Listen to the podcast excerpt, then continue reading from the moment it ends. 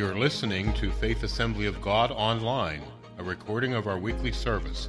Thanks for joining with us, the place where hope and reality converge.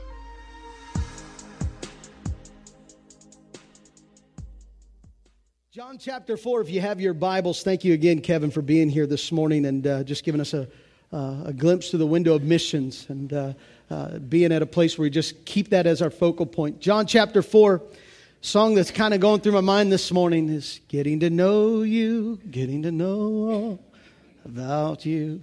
Some of you just want to grab the hold of, the, hold of hand, the person right beside you, and just start singing that to them. You ever notice that as you get to know, it's the we, we talked last week that the more you get to know someone, you get to know their character. We've been talking about getting to know the third person of the Trinity. Uh, getting to know the third person of the Trinity even better. Uh, his name is Holy Spirit his purpose or his role is to draw us into a deeper knowledge of Jesus Christ. His character is truth, and his method is to reveal the mysteries of God. His method, the way that he draws us, his method is that he reveals the mysteries of God, that he desires for us to know the secret things. Have you ever had a moment where you thought you knew something only to realize you didn't know what you thought you knew? You ever have some of those times where you thought you knew something? Maybe you thought you knew everything there was to know about this one thing, but then you realize you didn't know what you thought you knew about everything you thought you knew about, and you thought you knew, but you really didn't. Sometimes we think we know that God desires to reveal the mysteries and to, to reveal to us the things that we think we know, that God wants to show us what we thought we knew, to reveal to us greater, greater truth and greater understanding. He wants to reveal. As you're turning your Bibles in John chapter 4, look what it says in 1 Corinthians 2.10. But it was to us that God revealed these mysteries by his Spirit. For his Spirit searches out everything and shows us God's deep secrets. That God wants you to know the deep secrets that He has for you, that He wants you and I to walk in a deeper relationship with Jesus Christ. And the method that the Holy Spirit uses and how He does that is that He reveals the hidden things of God. You know that Jesus many times talked in parables and He said to certain ones, He said, When are you guys going to get it? I'm trying to speak to you. And He's saying, Those who don't believe or those who, who, are, who are not of God, they don't understand. But when we have God or the work of the Holy Spirit, He enlightens so that we are able to understand the truth of God. So what is hidden to the world becomes revealed to the people of God. How many believe that today? That's the word of God, and that's how he works. That he wants to reveal the hidden things, that what would seem a mystery that God wants to reveal to you and I. In John chapter 4, we get to see an interaction of Jesus with a certain Samaritan, not just a Samaritan, but a Samaritan woman. As we read this story, maybe you've heard of it in your, in your upbringing in church or, or maybe even coming to church, being around church. Maybe you have or haven't heard this story, but she's oftentimes in the Bible referred to as the woman at the well. In John chapter 4, we're going to look at this story, but Jesus is on his way from ministry that he had been doing. And after some time of ministry in a region there, Jesus had gotten word that the Pharisees had learned that Jesus had more disciples than John. Now, Jesus, it just says that Jesus heard this and learned this. And so Jesus moved himself from this area because Jesus didn't want anything to do with that kind of stuff. He didn't want anything to do with about who's better than who. Jesus wasn't about proclaiming his own self and his own ministry. He was about declaring the promises and the good things of God. And it wasn't the right time. Jesus just not having anything to do with that. He's on his way into Galilee. And the Bible says this, that on his way to Galilee, he's leaving from this place to the next place. The Bible says he had to go through Samaria. Now, Samaria was a place that he could have had one of three routes to go, but this was the shortest route for him to go was through Samaria. But to get to Galilee, he could have taken what most Jews did, and they took the coastal route. They would go the, the, the way that would sidetrack and not go, not go through Samaria, but be able to sidetrack it. He could have gone another way around that would not have been so far out of the way, but he still would have missed Samaria. But here's what it says. He had to go through Samaria. Now listen, listen, if he had to go, it wasn't because he didn't have any other options. I believe the Spirit was leading him because there was a divine appointment about to take place at that place called the well. Jesus shows up, and the Bible says that he had to go through to Samaria, through Samaria, and he arrives at Samaria about twelve o'clock in the afternoon. He's been traveling. He's had time of ministry. He's tired. He needs something to drink. He shows up, and there's no one at the well. Well, of course not. It's not the time that people show up at the well. People show up in the morning before it gets too hot. They can get the the water that they need for their morning chores, and then he's there, or, or they show up later after the lunch hour when it's time for the evening chores in the evening time time to feed the animals and, and to provide the water. So no one went to the well in the afternoon except this woman. Jesus is there, and as he's sitting there, the Bible says, along comes a woman, a Samaritan woman. Jesus sees her coming, and Jesus says to her, He says, Would you please get me a drink? She looks at him, and this is her response. She says, Why are you asking me for a drink? I believe she was one of these feisty attitude kind of women. what are you doing asking me I mean, well, she just had the attitude. Jalen, show us how that. No, I'm kidding. That's a, just kidding. Just kidding. She says, What are you doing asking me for a drink? She obviously knew that he was a Jew because his accent and the way he dressed. She knew that they weren't together, that they weren't of the same race, the same people. She said, What are you doing asking me for a drink? Jesus says her, He says, if you knew who was asking you for a drink, you would ask me to give you a drink.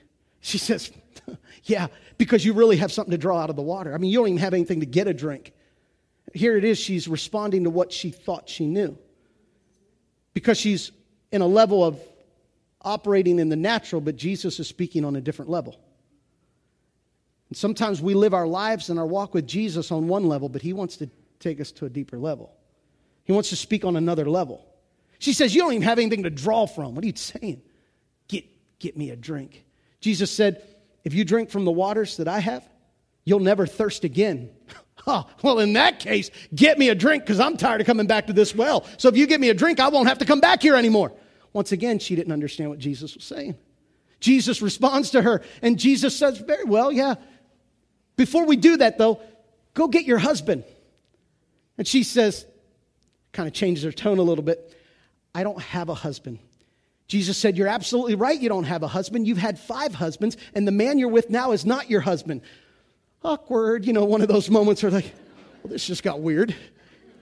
And here's how she responds Jesus says, Of course, you don't have a husband. You've had five husbands. The guy that you're with right now is not your husband. And here's how she responds Well, how about this worship situation? You know what she's doing? She's changing the subject. Have you ever talked to somebody and as soon as you get to a topic they don't want to talk about, hey, how about the Steelers? You know, hey, let's, let's change the topic here. Let's, let's change the focus a bit. You know, you've been in those conversations, right? Where I don't like where this is going, so let's talk about the weather. It's really good outside. She's at one of these moments, and Jesus says, You're right, you don't have a husband. And Jesus, or she responds to him and says, Yeah, well, sir, all of a sudden her tone changes. She's now like this, You don't even have a ladle. You don't even have anything to draw from. Who do you think you are? Now she's like, Well, sir, you're obviously a prophet. So tell me, Samaritans, we Samaritans say that we should worship from this mountain. In fact, let's just look at it. Here's what it says in John chapter 4. Verse 19 is where we'll pick it up. She says, Sir, she's all a little more proper now, because Jesus just showed up in her living room. I mean, or bedroom, even more. It was no longer just a stranger, just an acquaintance, just someone she ran into. Now he just showed up in the midst of her life. And Jesus said, I know what's going on in your life. She responds, Sir, you must be a prophet, so tell me, why is it that you Jews insist that Jerusalem is the only place of worship, while we Samaritans claim it is here at Mount Gerizim, where our ancestors worship? Jesus replied, Believe me, dear woman, the time is coming when it will no longer matter whether you worship the Father on this mountain or in Jerusalem. You Samaritans know very little about the one that you worship, while we Jews know all about him. For salvation comes through the Jews. But the time is coming. Indeed, it is here now. Can I tell you this morning? It is time right now because every time Jesus is on the scene, it's the right time. It's always the right now time that anytime you're in the presence of Jesus, it's time for healing. It's time for restoration. It's time for provision. It's time for every need to be met because the time is always right when Jesus is on the scene. Jesus shows up in her midst. He says, The time is coming. And in fact, it is now. The time is here When true worshipers will worship the Father in spirit and in truth. The Father is looking for those who will worship Him that way. For God is spirit, so those who worship Him must worship in spirit and in truth. The woman said, I know the Messiah is coming. We've heard of that. I know that. And I don't understand any of this right now, but when He comes, when He comes, He will explain everything to us. Jesus told her, I am the Messiah. I am the Messiah. Listen to what he says. But the time is coming, indeed, it is here now, when true worshipers will worship the Father in spirit and in truth. The Father is looking for those who will worship him that way. Here's my prayer today God, teach us how to worship you in spirit and in truth. I don't know what that means. I got to be honest, I think I know what it means, but I got to be willing to say, I'm okay with you showing me what I think I know and revealing what I need to know. So, Holy Spirit, I pray that you would reveal your truth and your word in our hearts that we might be the worshipers that you're looking for in these days. Teach us how to worship in spirit and in truth. We ask this in Jesus' name. Amen. So you think you know. You know, that usually shows up in a conversation when someone makes a statement and the person who has heard the statement responds with, Oh, you think you know. Usually there's a defensive that rise up there that what you thought you knew is being called into question. And sometimes there are some things that what we think we know, we need to allow it to be challenged because what we think we know, we may not really know what we think we know. There was a diabetic man who uh, had gone to the hospital and, and uh, they began to treat him, and it came to a place where he needed to have insulin shots. And so he was, was uh, being trained and shown how to take insulin shots. And so they administered, the nurse administered an insulin shot using an orange to show him how this works. And so they, they used that, they showed him, and they used the orange to show him how to administer insulin shots. And so a couple weeks later, the nurse follows up with him, says, Hey, I just want to see how you're doing and, and how things are taking place. He says, Everything seems to be fine. He said, But I'm getting sick and tired of oranges. Is there another food that I could inject and eat?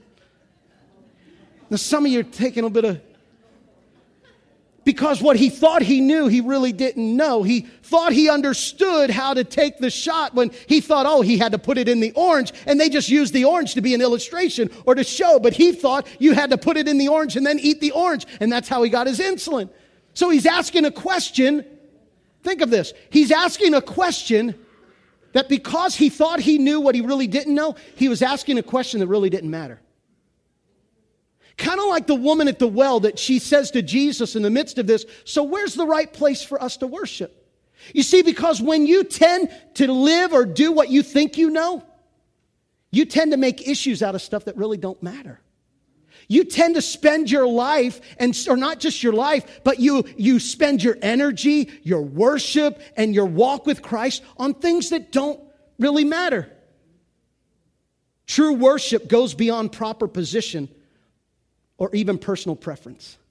True worship goes beyond proper position and personal preference. You see, the reason there was even an issue with the Samaritans and the Jews is because 700 years prior to this moment that Jesus had met this woman at the well, some 720 some years before that, Babylon had come in and taken over Jerusalem had taken over God's people. You know the stories. You can read it in the Old Testament. And it was an Old Testament event that happened some 700 years earlier. And they were taken captive. And the best of the best were taken out of the city of Jerusalem and were taken to Babylon. In fact, if you know the Bible stories, you may have heard names like Shadrach, Meshach, and Abednego and Daniel. It was during this time that they would have been taken out of Jerusalem and out of this place, God's place, and been sent to captivity.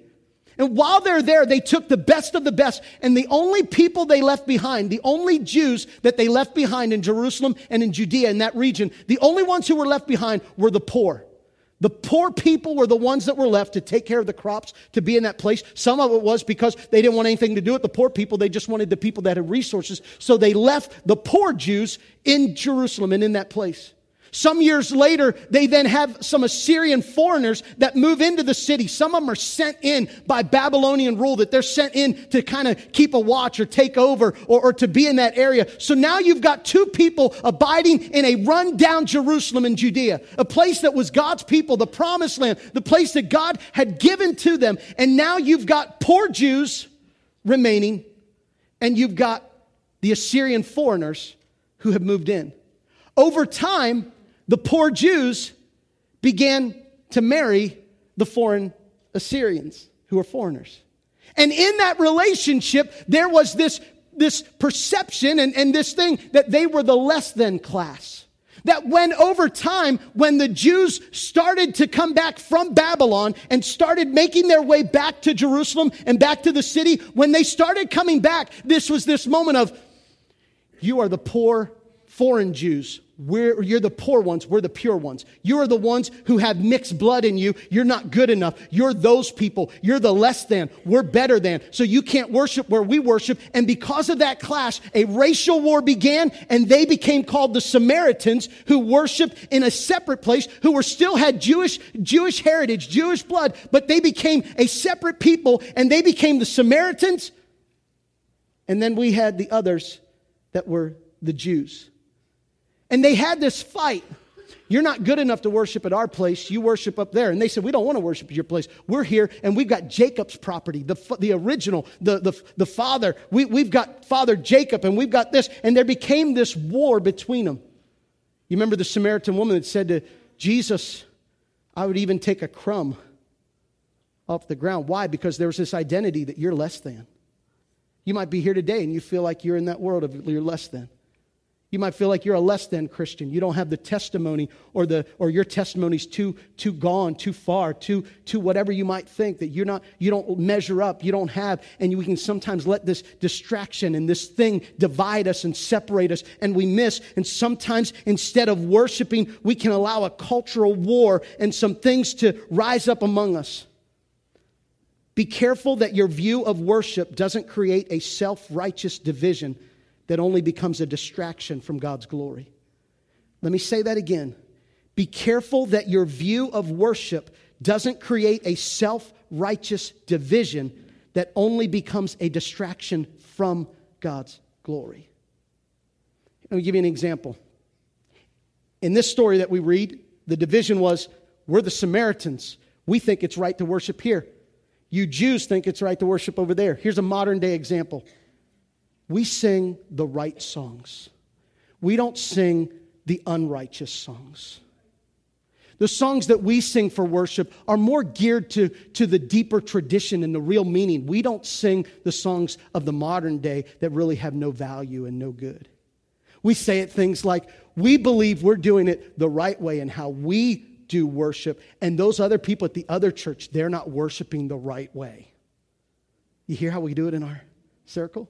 We create the divisions, we create the segregations, we create the points that we literally make it about what it's not. We begin to ask questions that don't really matter. We begin to make statements that have nothing to even do with the matter, that have anything to do with it. We, instead of becoming an attraction to God's glory, we d- become a distraction to His glory. Instead of attracting His glory, because here's what the issue is what really comes down to the heart of worship, it doesn't matter what you and I like. The only thing that matters is does this please the heart of Jesus? Jesus Christ? Does this please the heart of God? I've had this issue being a worship leader. There have been times I've had this thought, man, I hope I sing songs they like. I hope I sing songs they like. And the Holy Spirit says, who do you think you're worshiping for? If you like the song, that's great, and we can only go so far. But if he likes the worship, we're going to go even further than we can ever imagine. And we're addressing stuff that really doesn't matter. And we become divided or segregated by our preference. I heard a pastor one time, and uh, he had said, and it was a pastor, and I'm sad to even say that, but he made a comment. He said, Rap music is of the devil. That's not true. It is true that I don't really care for rap music. That is truth. But music itself is not a sign to or from the devil. In fact, I asked Kevin this earlier. I said, I said, literally, in some of the places may have worked with, with African people, and there's some languages, but I know there's some African tribes that the majority of their conversation is through clicks. Like, like they, they make noises with their tongues. And I think of them like, that's so weird. How do they talk that way? I can't, that's not even a language. We would even think. I mean, literally, they have, they have clicks and they communicate with the, with the noises that they make with their, t- am I right?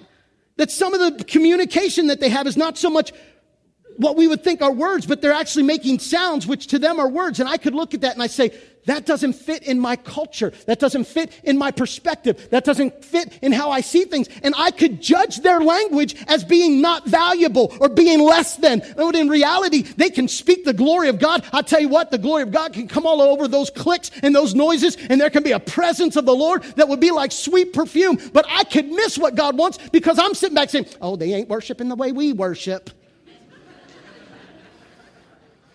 If they really had the Spirit, they'd sing these songs. The Lord only moves when you sing. I had one, God bless her, I was leading worship. I won't even tell you where it was. It wasn't here. and I'm honest, it wasn't here. I led worship, and uh, a lady came up to me afterwards. She said, Oh, she really appreciated the song I sang. She said, No one ever sings that song anymore. She said, And that's what we're missing. Nobody's singing that song anymore. She said, Every time I hear that song, it, it just moves me and takes me back to when I came to know Jesus. And so I said, So was this the song that they were singing when you came? Yep, that's the song. I said, I bet you'll never quit loving that song, will you? She said, Nope. I said, Ma'am, keep loving that song, but remember, God said, Sing a new one. Because if all you ever do is go back to where you started, you never end up where God wants to take you. Thank God for what we have. Thank God. But when we build the divisions and we make the divides, listen, I'm not saying it all has to be new, it all has to be old. I'm saying this, it doesn't have to be what we like. It only has to be what pleases the king. That's all that matters. If all we do is sit in a circle and say la, la, la, la, la, la, la, la, la, la, and the presence of God fails, that matters more. It doesn't matter. We're, we're looking at stuff that doesn't matter, that doesn't, have anything to do with it. That has nothing to do. She says to, says to him, says, we, are this, this example of, of how we're asking the questions. When we worship in the Spirit, here's what I believe it removes distractions so that we can see God's glory more clearly. When we worship in the Spirit, it removes distractions so that we can see God's glory more clearly. Can I tell you what worship is about? Worship is when I get into a place and I forgot you were even here because the presence of the Lord was in my midst and I didn't know there was anyone to my left or my right. I just knew who was above me and who was in me and who was around me and what He was doing in my life. I forgot you even showed up. No offense. What are you doing here? Um, think about it. When we connect with God. Now, listen, that, that's not to the place where we disregard each other, but it's to a place where our worship is not about you and it's not about me. It's about Jesus. It's about Him. It's about His glory. It's about His name. We ask the questions. The worship, she's in this moment, and she immediately, I don't know if she's trying to be spiritual in this moment. You know, Jesus says, Well, go get your husband. Well, on that note, how about worship? What about this place? And she changes the subject. And she's asking a question, and literally, as she's doing that, she's trying to distract or to change the subject. And sometimes our worship, we got to ask ourselves has our worship become a distraction to God's glory, or is it an attraction to His glory? Is our heart of worship attracting God's presence?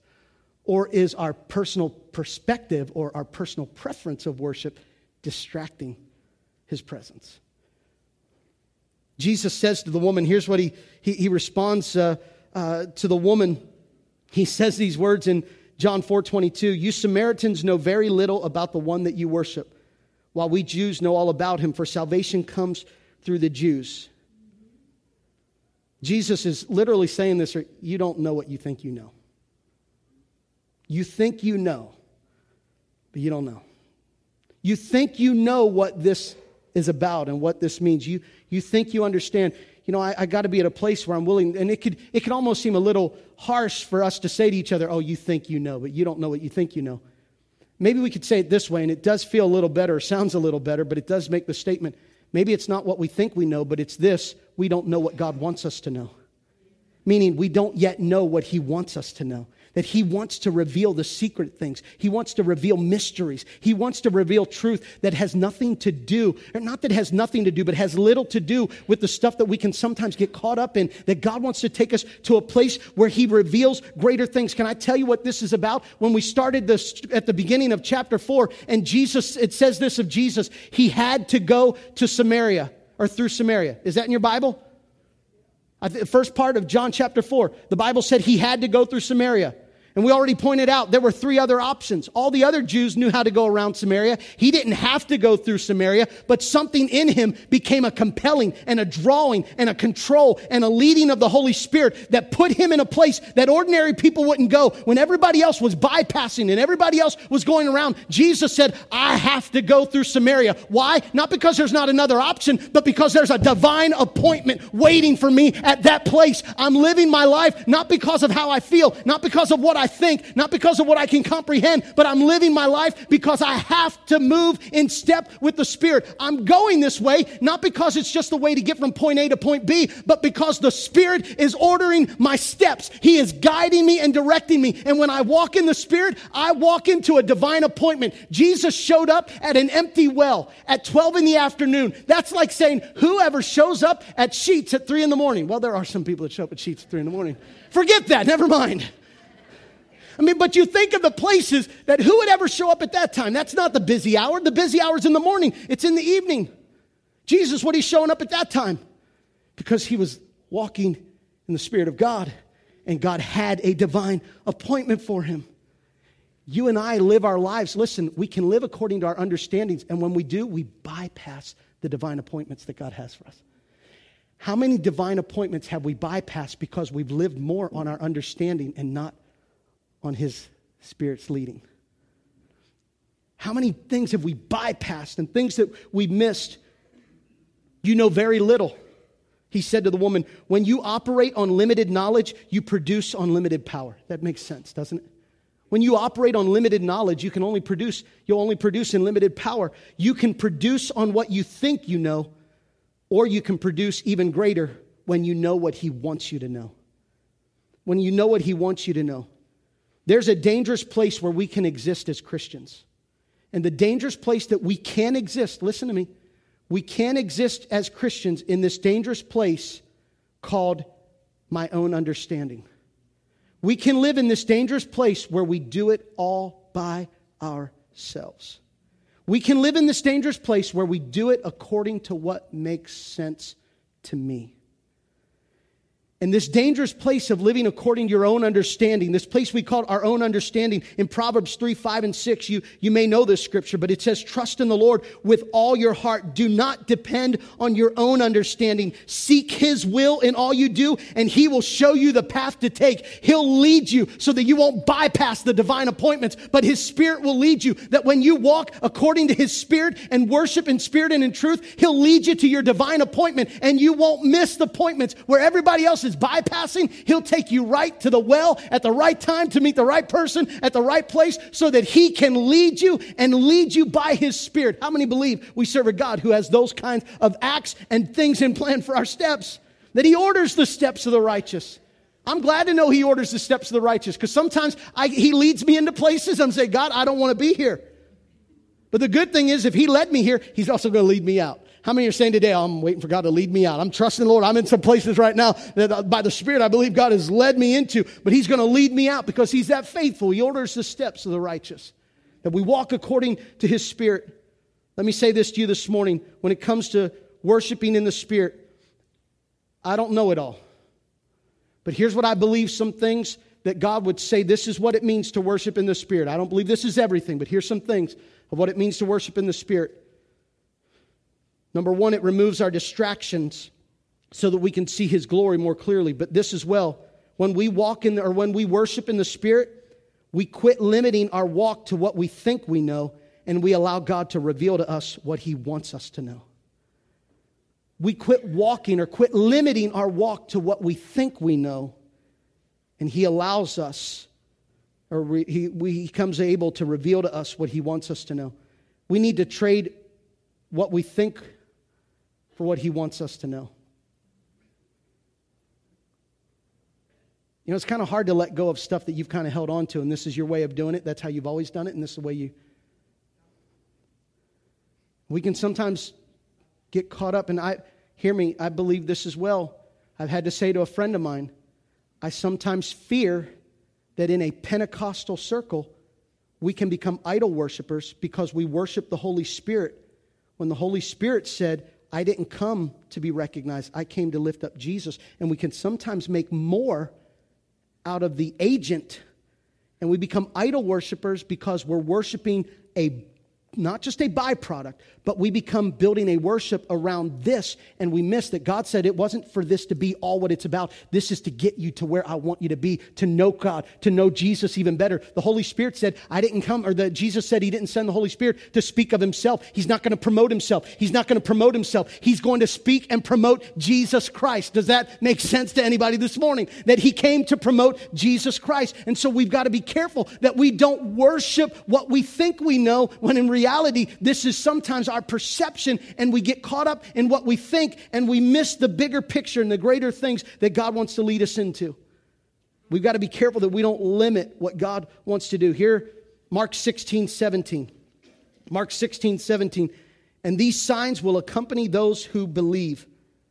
In my name, they will drive out demons and they will speak in new tongues. That is evidenced as signs. One of the signs that prove the evidence that we have been filled with the baptism of the Holy Spirit is that we speak with other tongues. That there is a sign and a recognition. Now, this is not a matter of speaking in tongues, has nothing to do with salvation. Don't misunderstand that.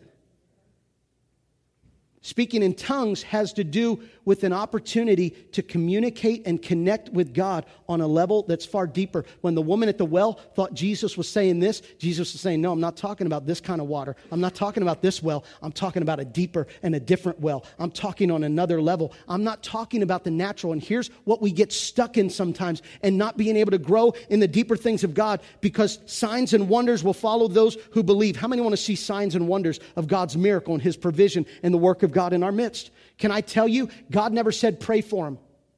It does, our issue is not we need signs and wonders. Our issue is we need belief. The Bible says signs and wonders will follow them who believe. So don't pray for signs and wonders. Instead, be like the father who had a son. And in, in Mark chapter 9, the story says of this father who had a son, and the son had been possessed by an evil spirit. The father said every time the spirit would come upon him, that he would shake, he would foam at the mouth, and he would throw himself in the water, that he became a suicidal spirit. It became a destructive spirit. And the, this father took his son to the disciples and said, Do something. We need help.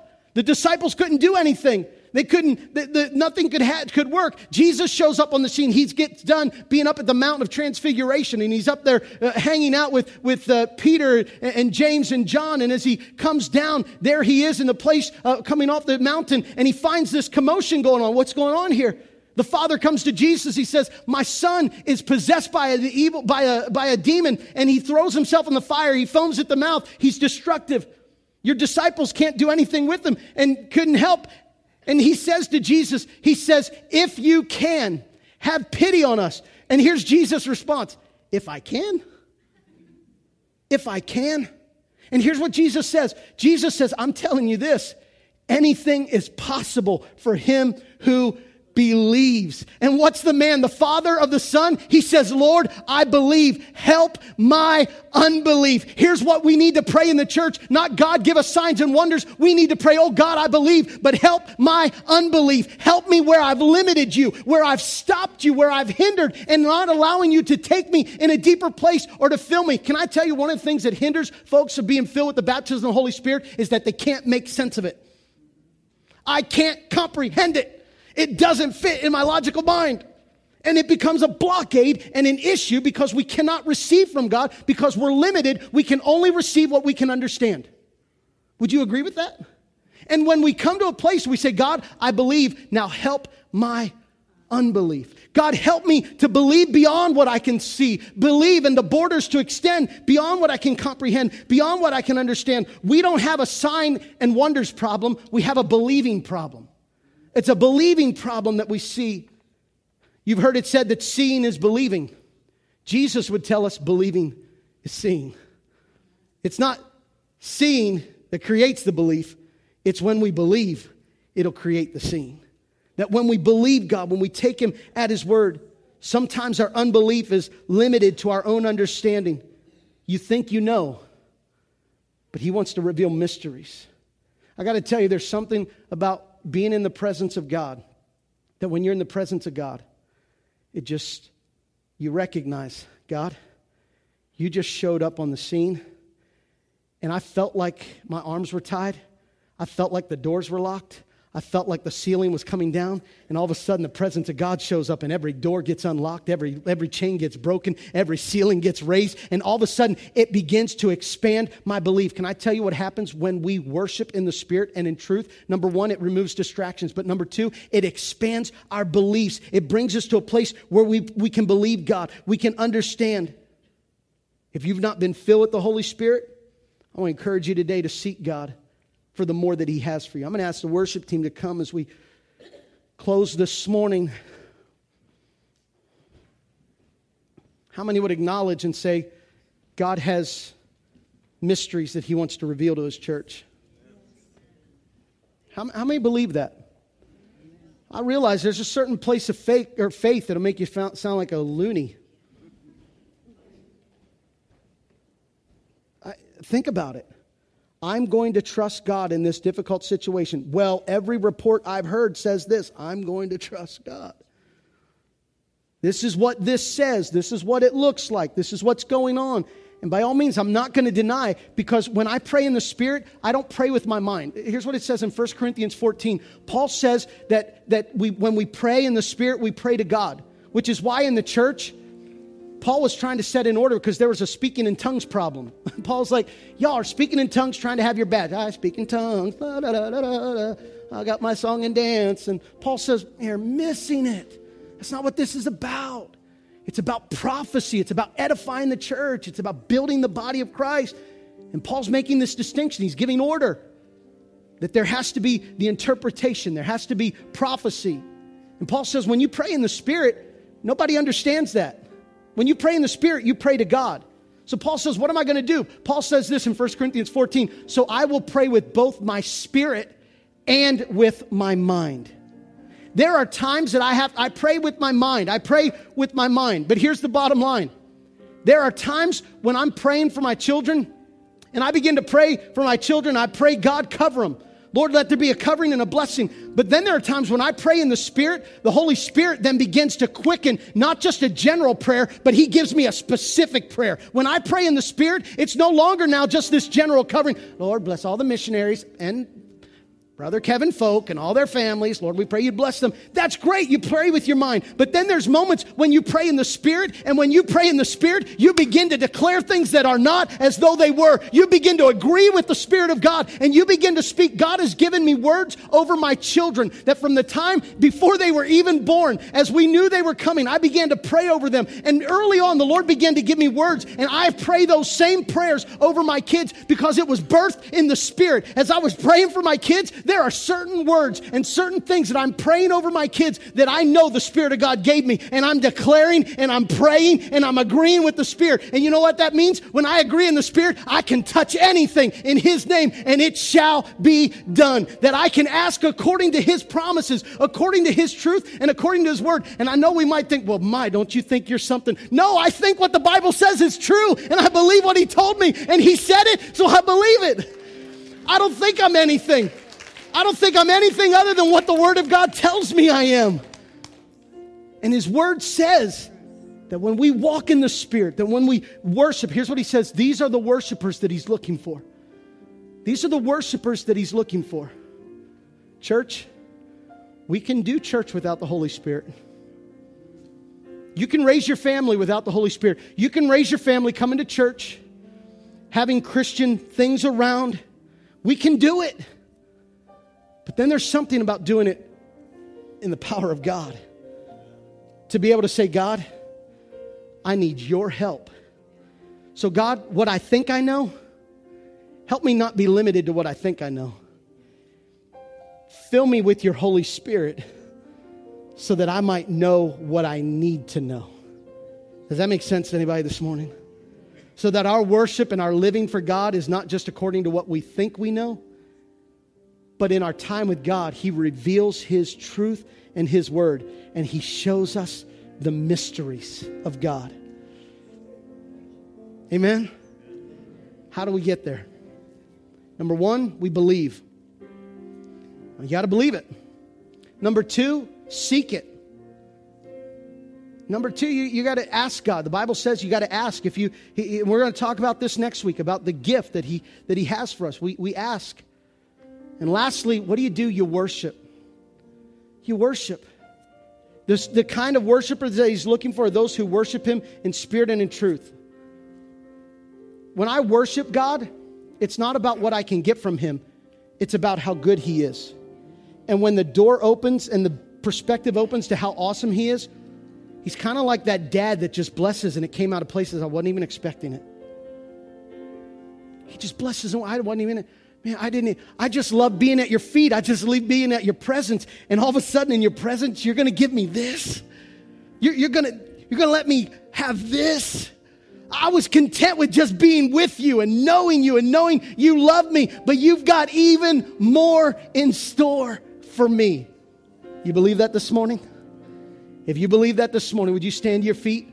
And with this worship team as we leave, just before we walk out these doors, would you just with worship, just worship Him in spirit and in truth this morning? Come on, let's just go before the Lord. Holy, holy, holy.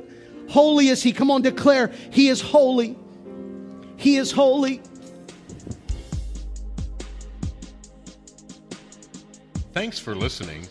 Tune in again next week.